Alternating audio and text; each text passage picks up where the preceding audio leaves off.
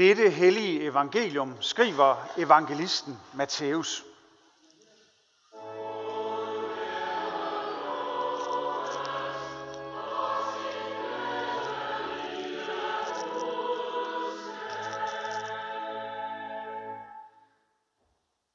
Da Johannes i fængslet hørte om Kristi gerninger, sendte han bud med sine disciple og spurgte ham, Er du den, der kommer, eller skal vi vente en anden?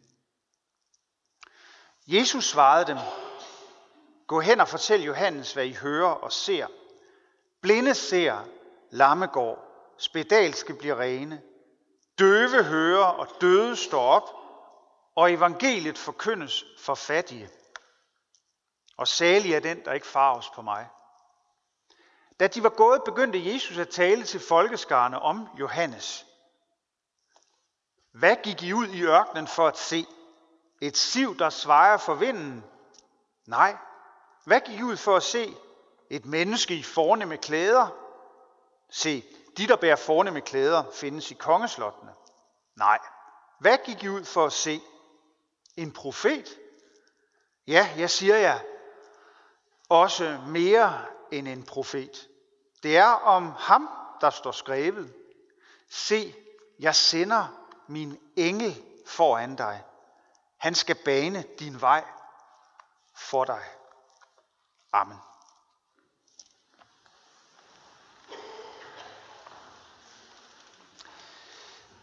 Gud Fader, vær til stede her i vores midte. Jesus Kristus sender os din nåde. Gud Helligånd, oplys ordet for os. Amen.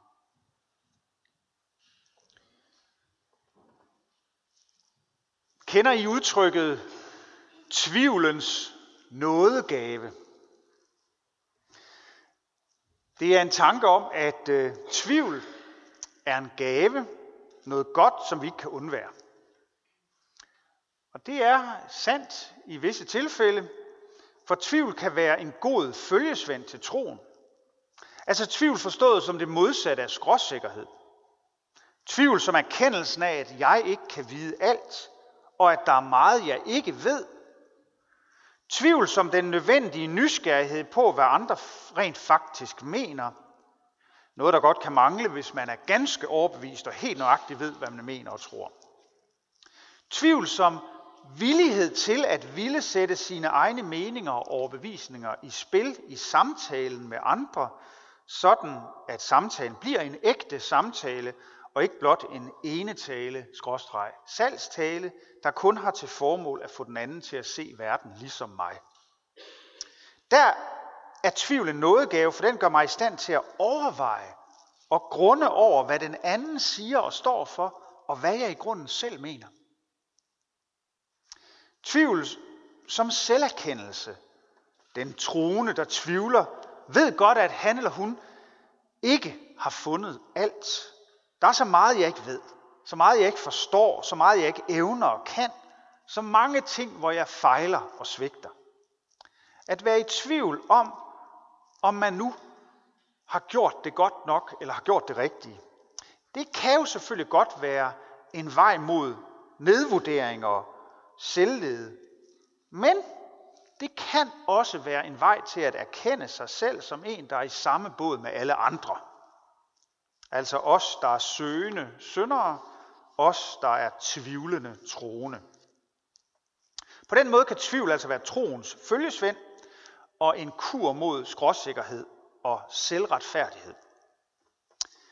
Men tvivl kan også forme sig som afvisning, når den viser sig som skepsis. Tvivlen bliver et skjold, man holder op for sig, hvor man unddrager sig engagement. Det bliver et sidelinjeprojekt, hvor man står med sine korslagte arme og betragter troen og de troende med lige dele ironisk distance og afvisning, måske endda fordømmelse eller latterliggørelse af den, der våger at tro.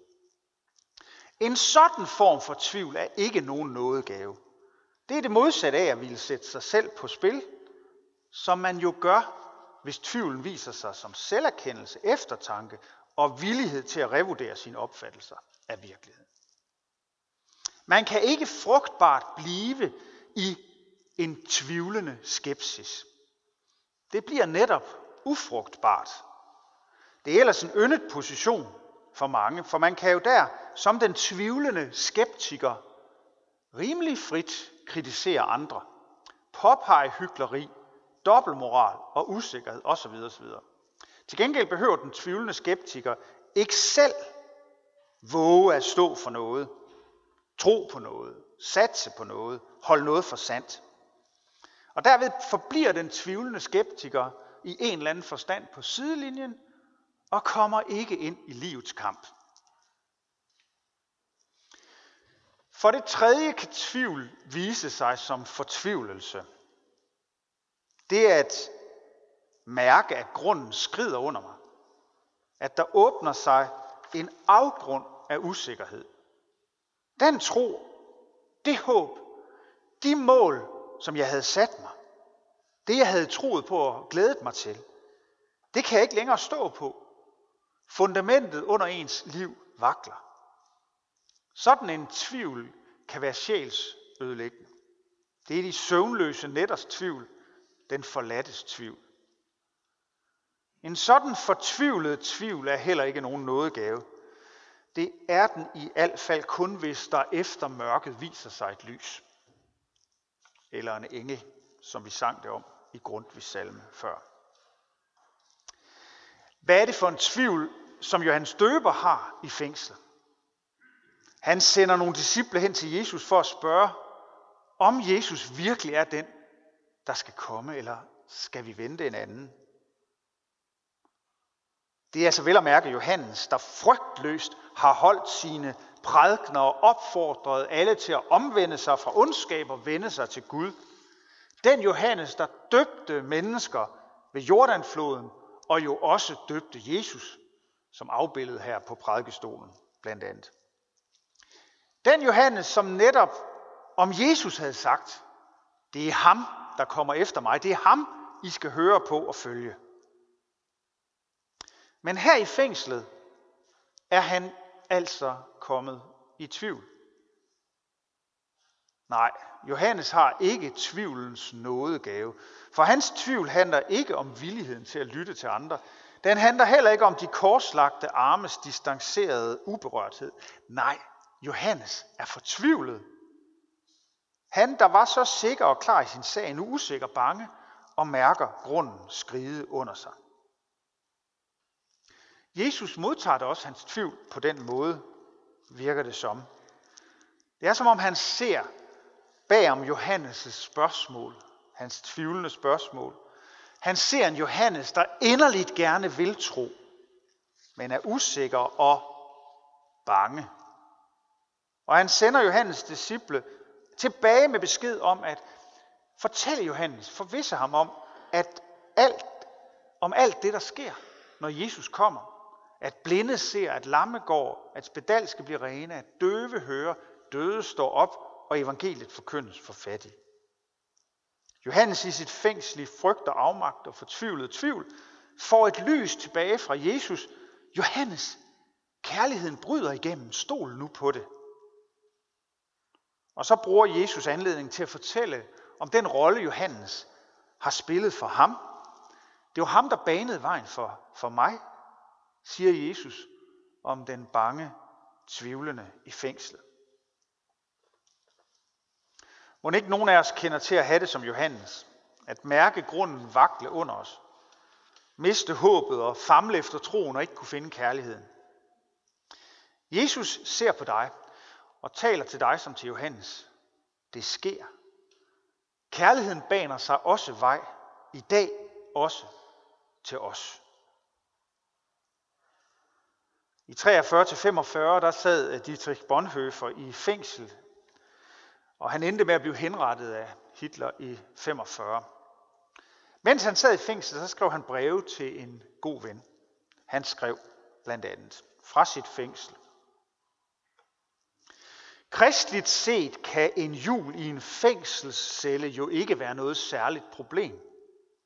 Sandsynligvis vil der er mange i dette hus blev fejret en jul med mere mening og ægthed, end der, hvor man kun har navnet på denne fest. At elendighed, lidelse, fattigdom, ensomhed, hjælpeløshed og skyld betyder noget helt andet i Guds øjne end i menneskers. Og at Gud netop vender sig til dem, som mennesker plejer at vende sig bort fra. Og at Kristus blev født i en stald, fordi der ikke var plads for ham i herberget. Det forstår en fange bedre end nogen anden. Det er for ham et virkelig et glædeligt budskab. Og i det han tror det, har han sat sig ind i det fællesskab, der omfatter hele kristenheden og som sprænger alle grænser i rum og tid. Og fængselsmånederne mister deres betydning. Sådan en fængselscelle er i øvrigt en ganske god sammenligning med adventstiden. Man venter, håber, gør dette og hint i sidste ende uvæsentlige ting. For døren er låst og kan kun åbnes udefra. Så vidt den tyske teolog Dietrich Bonhoeffer i sit fængsel. Der sad han så, Bonhoeffer, ligesom Johannes Døber, og talrige andre mennesker rundt omkring i verden. Andre mennesker er i andre typer fængsler, fanget i sorg, fortvivlelse, ensomhed, ja, som vi sang det om det før, med aftens suk og nattegråd. Til os alle lyder det, han kommer. Jesus kommer til os.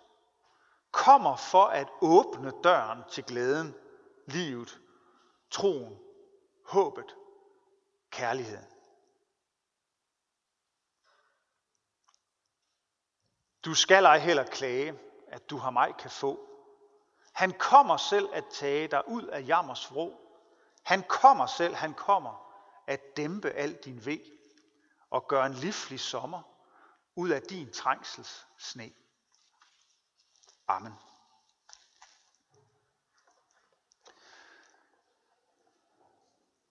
Lov og tak og evig ære være dig, hvor Gud, Fader, Søn og Helligånden, du som var, er og bliver en sandt en i Gud, højlovet fra første begyndelse, nu og i al evighed. Amen. Hellige Gud og himmelske Far, vi lover at tilbede dig, som i godhed har skænket os livet og alle det skaber. Tak for den jord, som du har skabt. Lær os at tage vare på den, så vi ikke ødelægger den, men bevarer den. Vi takker dig for vores medmennesker, som du har givet os at dele livet med.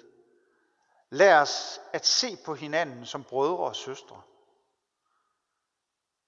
Vi takker dig for din elskede søn, som blev vores bror, som levede, døde og opstod for os. For Helligånden, som er midt i blandt os, for genfødelsen i dåben, for evangeliets lys og for dit nærvær og din velsignelse i nadvåren. Vi beder dig i dag for Alma, der er blevet døbt. Vær du med hende og bevar hende hos dig fra nu af og til evig tid.